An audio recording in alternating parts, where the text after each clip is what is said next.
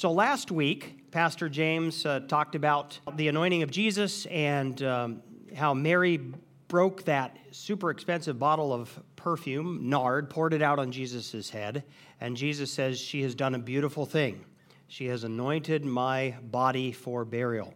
Uh, and one of the things that I want to stress, I want us to get during this series, is that Jesus went to the cross willingly, eyes wide open. John chapter 10, verse 17, Jesus says, No one takes my life from me. I lay it down of my own accord. Uh, I have authority to lay my life down, I have authority to take it up again. This the Father has given me. Um, and so the cross is not plan B, the cross is not failure. The cross is the preordained go- uh, plan of God, the Father, that was uh, executed by the Son in obedience. For, as Hebrews 12 2 tells us, for the joy set before him, Jesus endured the cross.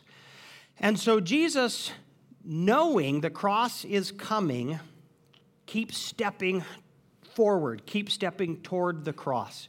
And why does he do it? He does it in obedience to Father and to save you and me. Uh, for the joy set before him, he endured the cross. And we are part of that joy. We are part of that joy. Uh, and so the, the road to Easter, as Pastor James mentioned last week, uh, is a road that Jesus walked down because he loves us. Because he loves us. And so we see the love of God just throughout this, uh, this whole series, throughout this, these stories. Well, today we are uh, looking at the Last Supper. Uh, this is recorded in three of the four Gospels, and today we're going to be looking at Luke's account. So turn in your Bibles, please, to Luke chapter 22 starting in verse 7. Now, we could title this message The Last Supper because it is the, the last meal Jesus had with his disciples while on earth. We could also title it The Final Passover because uh, this was the final Passover because what Jesus was about to do uh, fulfilled all that the Passover foreshadowed. Uh, we are told uh, that Jesus is the Passover lamb. Uh, in 1 Corinthians chapter 5, verse 7, he is the true Passover lamb. And, and we could also call it the first communion because it is at this meal that Jesus institutes the rite of communion. So we could, we could give this sermon three different titles the Last Supper, uh, the final Passover, the first communion. And those would all be correct. Luke chapter 22, verse 7. Then came the day of unleavened bread, on which the Passover lamb had to be sacrificed. Now, from what I understand, Galilean Jews celebrated Passover on Thursday uh, from sunset to sunrise. Judean Jews celebrated the Passover on Friday from sunrise to sunset. Jesus, being a Galilean Jew, uh, is apparently following the Thursday night, sunset to sunrise um, um, chronology, which is why Jesus was actually being put to death uh, when the Judean Jews were actually sacrificing the Passover lambs on Friday. Uh, very timely, right? The Passover lamb uh, is hanging on the cross while uh, the Judean Jews are cutting up their, uh, their actual Passover lambs.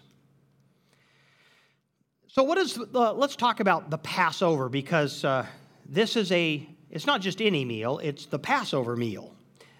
Jesus, or God had instituted an annual Passover celebration for his people. They were to commemorate the great act of deliverance where God set his people free from slavery to the Pharaohs. And this had happened hundreds of years earlier. For 430 years, uh, the Jewish people had been slaves to the Pharaohs of Egypt. And then God set them free, free through his uh, prophet Moses. Uh, there had been nine plagues already poured out on the Egyptians but Pharaoh's heart remained hardened. He would not let his, uh, God's people go free. And so God said, Okay, I'm going to send you the, the final, most devastating plague. I'm going to send the angel of death throughout the land, and he will kill the firstborn of all the Egyptians, both animals and people. But for my people, the Jews, I'm going to provide a way of escape. You will kill a lamb. It must be a, a lamb without spot or blemish. And you will take the blood of the lamb and you will uh, paint it on the doorposts and the lintel of your home. And then you make sure you stay in the house and you will eat that Passover lamb uh, for dinner. You will eat it, all of it, and you'll eat it standing up because I am going to enact a great deliverance this very night. Well, that night, the angel of the Lord went throughout the land, killing the firstborn. But the angel of the Lord passed over the homes on which the blood of the lamb uh, was on the doorposts. Thus, the word Passover. The angel of the Lord passed over uh, those who were covered by the blood. Uh, and then that did, in fact, break the will of Pharaoh, and he said, uh, Not just you may go, please get out of here. And the Egyptians handed over to the Jews gold and silver and said, You know, please leave us. Uh, and there was this great exodus, this great escape, this great deliverance from slavery. And of course, of course that ex- exodus uh, included going to Mount Sinai, and at Mount Sinai, uh, God instituted the Mosaic covenant. He gave his people his law and the sacrificial system. Uh, and he said, You're my people, I'm your God. If you obey me, I'll bless you. If you disobey me, I will curse you. And this is the Mosaic covenant that um, governed God's relationship with the nation of Israel until the coming of Jesus Christ. And so, for, from, for every, every year from uh, that first Passover until this moment where Jesus is eating it with his apostles, faithful Jews had, had remembered God's great deliverance with this Passover meal. And so it's, it's this day, this once a year day on which the Passover lamb had to be sacrificed. Verse 8 So Jesus sent Peter and John, saying, Go and prepare the Passover for us, that we may eat it. They said to him, Where will you have us prepare it? We're not aware of any plan. Uh, what do you want us to do? Where are we supposed to go? He said to them, Behold, when you have entered the city, speaking of Jerusalem, most likely they're in Bethany, which is about a mile and a half uh, outside of Jerusalem. That's where they had been uh, spending the evenings. Uh, when you enter the city, a man carrying a jar of water will meet you. Follow him into the house that he enters, and tell the master of the house, The teacher says to you, Where is the guest room where I may eat the Passover with my disciples? And he will show you a large upper room furnished. Prepare it there. And they went and found it just as he had told them, and they prepared the Passover. So either Jesus had done some advanced preparation of which the disciples were unaware right? Wow, he's been making deals on the sides. And that's what Luke is pointing out, just how efficient of an administrator he is of his group. Or this is a demonstration of Jesus' sovereignty, his omniscience, and his uh, command of people. And I think that's it, because this, is, this event is recorded in multiple gospels, and I think, uh, I think it's to reveal to us um, Jesus' divinity, aspects of his divinity. Verse 14 And when the hour came, most likely that's sunset, Thursday, he reclined at table. So I've got a picture here Leonardo da Vinci's famous The Last Supper. He must not have read the Bible. They were not sitting at chairs, right? We're told they're reclining at the table, uh, so they're they're lying down on pillows, as was uh, common with the Romans and in the Middle East at this time. And he said to them, Oh, and he's with the apostles. So, at a minimum, he's with the 12 apostles. Uh, we don't know if there were others. And he said to them, I have earnestly desired to eat this Passover with you before I suffer. So Jesus had been anticipating this particular moment. Uh, he understood its significance. He earnestly desired uh, to get to this place.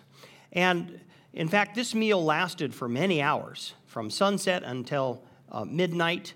Uh, and Jesus did a whole lot of teaching in this at this last supper that the gospels record uh, and then including some significant acts like the washing of the disciples feet uh, and the outing of thomas uh, uh not thomas the outing of judas iscariot as as the uh, betrayer I've earnestly desired to eat this Passover with you before I suffer. Jesus is very aware that the cross is immediately before him.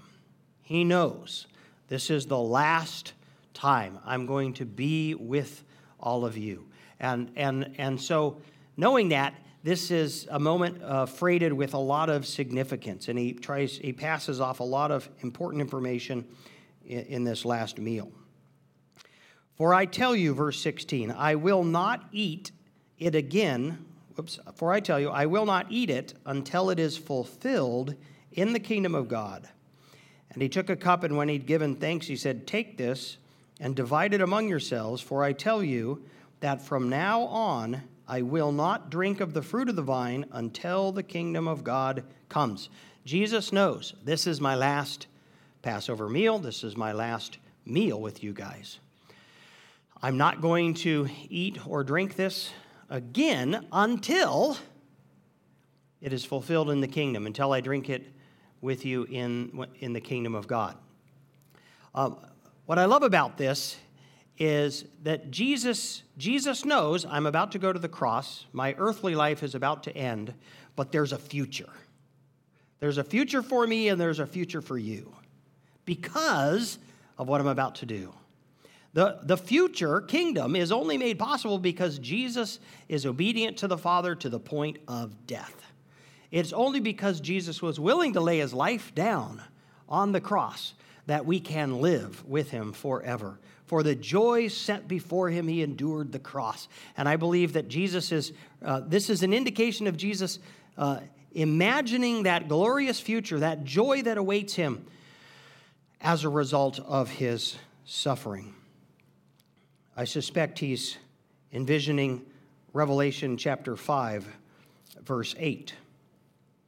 The four living creatures and the 24 elders fell down before the Lamb. Jesus is the Lamb, the Lamb of God who takes away the sin of the world. He's the Passover Lamb, whose death makes it possible for the angel of death to pass over us. Each holding a harp and golden bowls full of incense, which are the prayers of the saints, and they sang a new song, saying, Worthy are you to take the scroll and to open its seals. For you were slain, and by your blood you ransomed people for God from every tribe and language and people and nation. And you've made them a kingdom and priests to our God, and they shall reign on the earth. Jesus, here he is, his last meal. The cross is before him, but he knows that through the cross he makes available this future kingdom where he has ransomed not just those 12 apostles, he's ransomed you and me and, and every man, woman, and child from every culture and, and tongue and color of skin throughout history who has repented and put their faith in Jesus Christ. The millions upon millions who are going to be saved because of what Jesus does. And he will reign. They will reign with him on the earth for all time. Awesome. Verse 19. Jesus now institutes the rite of communion.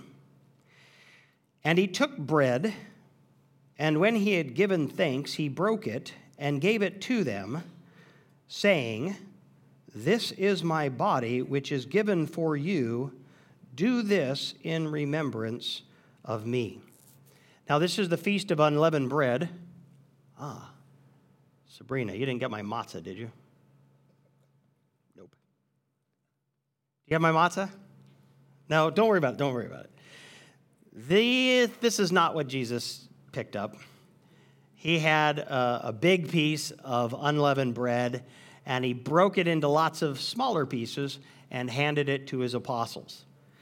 And uh, he said, This is my body, given for you. Do this in remembrance of me. I don't think his apostles understood at that point what he was talking about. Jesus was fully aware of what he was about to do. He knew that he was about to hand his body over to be killed to atone for the sins of his apostles and all who would believe in him. And it's, it's his body, and it's given to them, and they are to do this in remembrance of me. Now, a lot of ink has been spilled over the years over uh, what exactly this is my body means. And uh, Catholics, for example, believe that, uh, that the, at, during communion, the bread becomes the literal body of Jesus. It's the doctrine of transubstantiation. Uh, the, the, the substance is transformed into the literal body of Christ. The, blood, uh, the juice or the wine becomes his actual blood. And so you're, you are ingesting uh, the body and blood of Jesus. Uh, Lutherans take more of a consubstantiation approach, which is Christ is uh, spiritually present in a very special way in the bread and the wine. And then other Christians understand these as simple symbols, which are representative. Uh, and so the idea there is Jesus didn't think that the bread he was holding up was actually his body, but rather a symbol that um, represented uh, his body. And so that Christians are to be remembering uh, his sacrifice as they eat and drink. But the key is do this in remembrance of me. I don't think the apostles uh, understood what Jesus was doing in the moment, but after his death and resurrection, uh, the Spirit of God brought back all of this and gave it clarity. Verse 20, and likewise the cup after they had eaten, saying, This cup that is poured out for you is the new covenant in my blood. Uh, Jesus' blood was uh, spilt on the cross to atone for our sins. So I got a couple of verses in, in 1 Peter that really help us understand what Jesus was doing. 1 Peter chapter 2, verse 24. He himself bore our sins in his body on the tree, that we might die to sin and live to righteousness. By his wounds you have been healed. Why the cross? Well, because the wages of sin is death. You and I have sinned, and we deserve death. And Jesus, the God man, went to the cross, substituted himself on our behalf. He took the punishment for our sins on himself on the tree, on the cross. Uh, he, his body was broken, his blood was shed, so that we might be healed from sin. In uh, 1 Peter chapter 3, verse 18, we read this For Christ also suffered once for sins, the righteous for the unrighteous. Jesus, who knew no sin, became sin for us that he might bring us to God. We, our sins separated us from God. Uh, but by dying on the cross, our sins are forgiven and we can be reconciled to God. It's amazing. Being put to death in the flesh, but made alive in the spirit. So, I think what we need to, what, what I want us to understand is that Jesus is fully aware of what he's about to do. He's fully aware of its theological significance, of its importance, of what it's going to accomplish. Jesus knows that those 12 men he's having dinner with are sinners, separated from God because of their sin. And their only hope for life everlasting is Jesus goes to the cross and takes their sin upon himself and suffers the full wrath of God poured out upon his body. And he's, uh, he sheds his blood so that their sins are paid for. And then they can be reconciled to God. And they can, they can live forever and ever with him. And why is he able to survive? Well, because he's the God man. And, and he conquers death in the resurrection. Jesus knows what he's about to do. I want to focus on one other word here. Notice he says, It's the new covenant in my blood. Now, this is very significant. It's a new covenant. What is a covenant? A covenant is a way of relating. And so God had entered into different covenants throughout time with humans.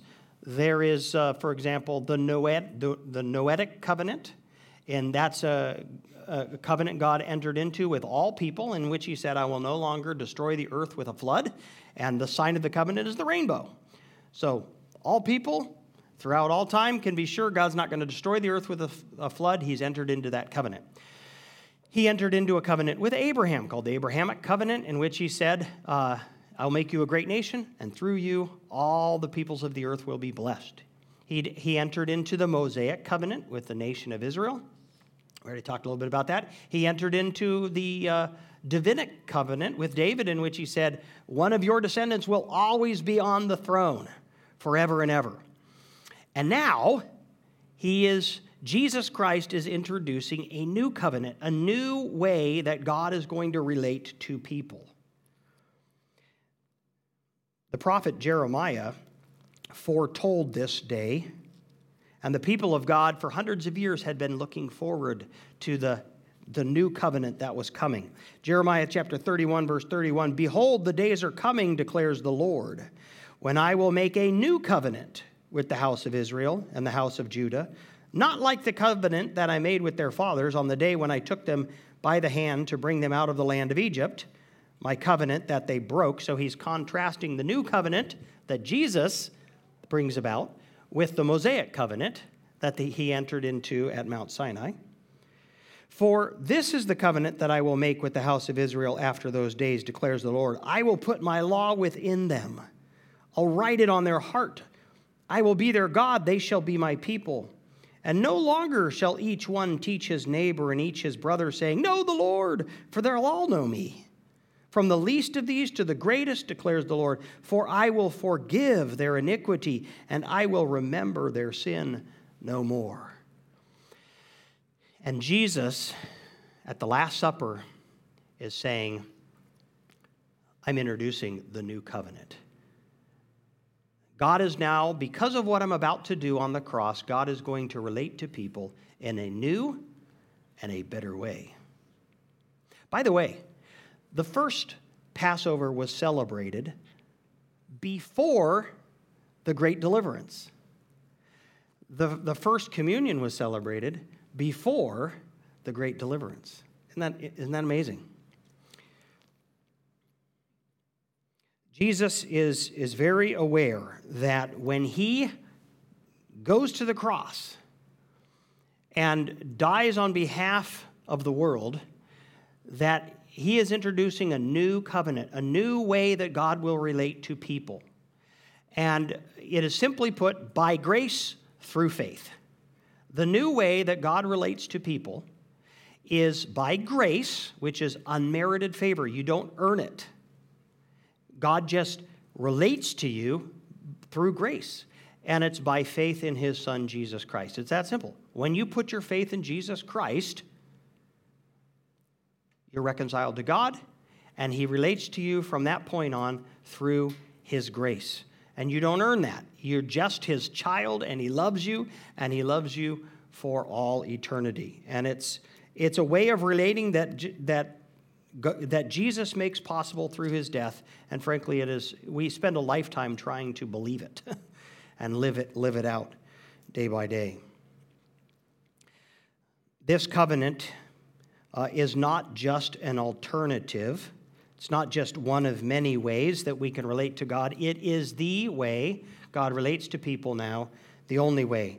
Hebrews chapter 8, verse 6, we read, but as it is, Christ has obtained a ministry that is as much more excellent than the old as the covenant he mediates is better, since it is enacted on better promises. For if that first covenant had been faultless, there would have been no occasion to look for a second. for he finds fault with them when he, and it goes on, verse 13. In speaking of a new covenant, he makes the first one obsolete. So you, there, there aren't multiple ways to relate to God. There is one way to relate to God, and that is through uh, faith in his son Jesus and all the grace that that opens up into our lives. So let me summarize uh, some of what is happening theologically uh, on this Last Supper. Number one, the Passover lamb.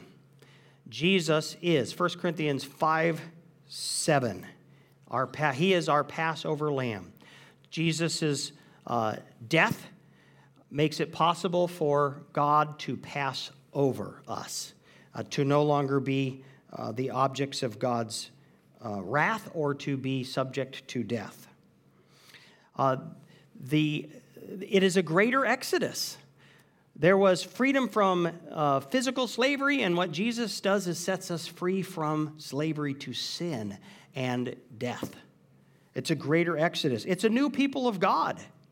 Um, the, all those who have faith in Jesus Christ are now united with Christ by faith. We are in Christ. And when you're in Christ, that's what makes you part of the people of God. You're not part of the people of God unless you have faith in the Messiah, God's Son, Jesus. We enter uh, by faith into this relationship, into this new covenant. You're not, humans are not automatically uh, living underneath the new covenant. You don't automatically benefit from the death of Jesus Christ. You must put your faith in Christ for that to be a reality for you. And uh, just as God wanted the Jewish people to remember the first Passover and the first great Exodus, so he has established the rite of communion so that the people of God will not forget the great sacrifice Jesus made on our behalf. Do this in remembrance of me. And so we are going to take communion today, um, in which we are going to remember. Uh, and we do this every other week here at Clearwater Church because it is a proclamation of the gospel, right? Uh, when we eat the bread, when we drink the cup, it is a reminder that Jesus laid his life down for us. And because of that, we have a, a, relationship with God by grace through faith. So I'm going to ask the band to come up, and um, they're going to sing over us. And I encourage you during the song just to um, be quiet and meditate and remember Jesus and his great sacrifice on our behalf. And then I'll come back up and we'll, um, and we'll take communion together.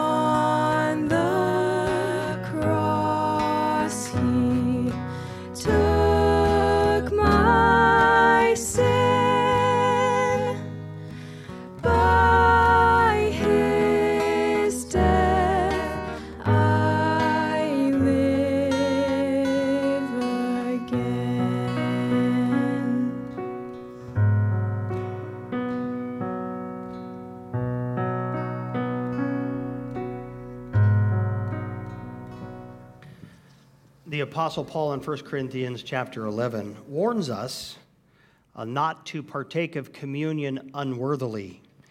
Whoever therefore eats the bread or drinks the cup of the Lord in an unworthy manner will be guilty concerning the body and blood of the Lord. Let a person examine himself then, and so eat of the bread and drink of the cup. For anyone who eats and drinks without discerning the body eats and drinks judgment on himself. Now, some have incorrectly thought that what that means is I need to get my life all straightened out before I take communion. I need to start living worthily, and then I'll come to the table. Well, when, when does that ever happen? That's not what he's saying. What he's saying is don't partake of communion without really dwelling on Christ. Understand what you're doing. You are pausing to reflect upon what Jesus Christ has done for you. Now, it is also good to examine ourselves, uh, and so, but what, what that means is scan and delete. That's what it means. You just pause and you like David. You say, "Search me, O God." Try me, see if there's any wicked way in me, and lead me in the way everlasting. And you pause and you let the Holy Spirit bring to mind any unconfessed sin, any areas in your life that need adjusted. And then you resolve right then Lord, forgive me, help me, I want to do what's right. And you orient yourself Godward again. And then you receive the grace that is yours in Jesus Christ. And you don't, you don't hold off another week to come to communion. You come. And as you eat and you drink, you are, you are embracing afresh the forgiveness that is yours because of Christ's death on the cross. All right? Now, I think communion can be an appropriate place to become a Christian, right? Because it happens in an instant. And so maybe today, for the very first time, God is moved in your heart and you are saying, I believe. I believe that Jesus is the Son of God and that He died to pay the penalty for my sins, and I want in. I want Jesus to save me. Well, then you come and you partake of communion today. And because as we eat and as we drink, we are by faith taking in Christ. And we are saying, I am Christ. I am united with Christ. What Jesus Christ has done, did 2,000 years ago, uh, saves me. That's what we're doing. It's a, it's a, a supreme act of faith in, in Christ's death. So I'm going to invite you to uh, come forward during this next song as it's being sung. And uh, why don't you exit to left, come up, get your elements, go back to your seats, and then after the song is sung, we'll, uh, sung, we'll partake together. So please go ahead and start coming.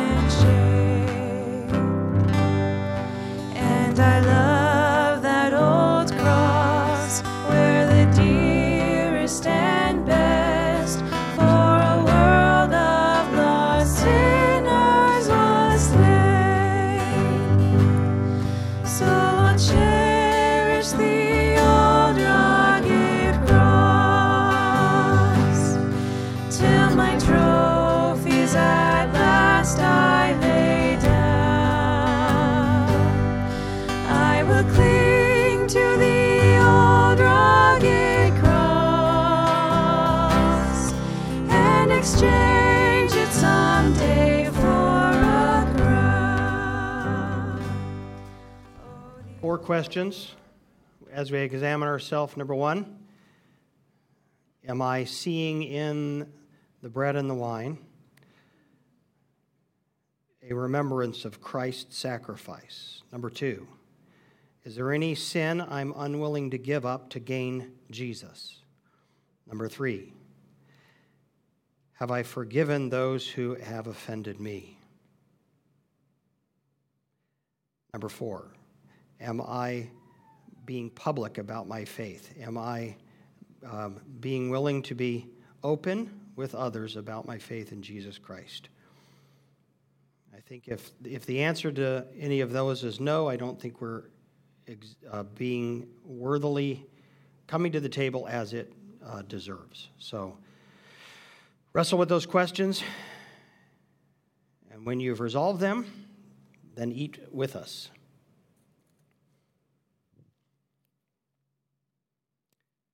For I delivered, for I received from the Lord what I also delivered to you, that the Lord Jesus, on the night when he was betrayed, took bread.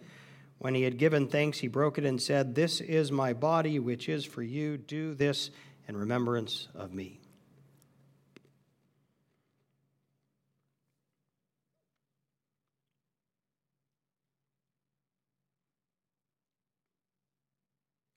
In the same way, also he took the cup after supper, saying, This covenant, this cup is the new covenant in my blood. Do this as often as you drink it in remembrance of me.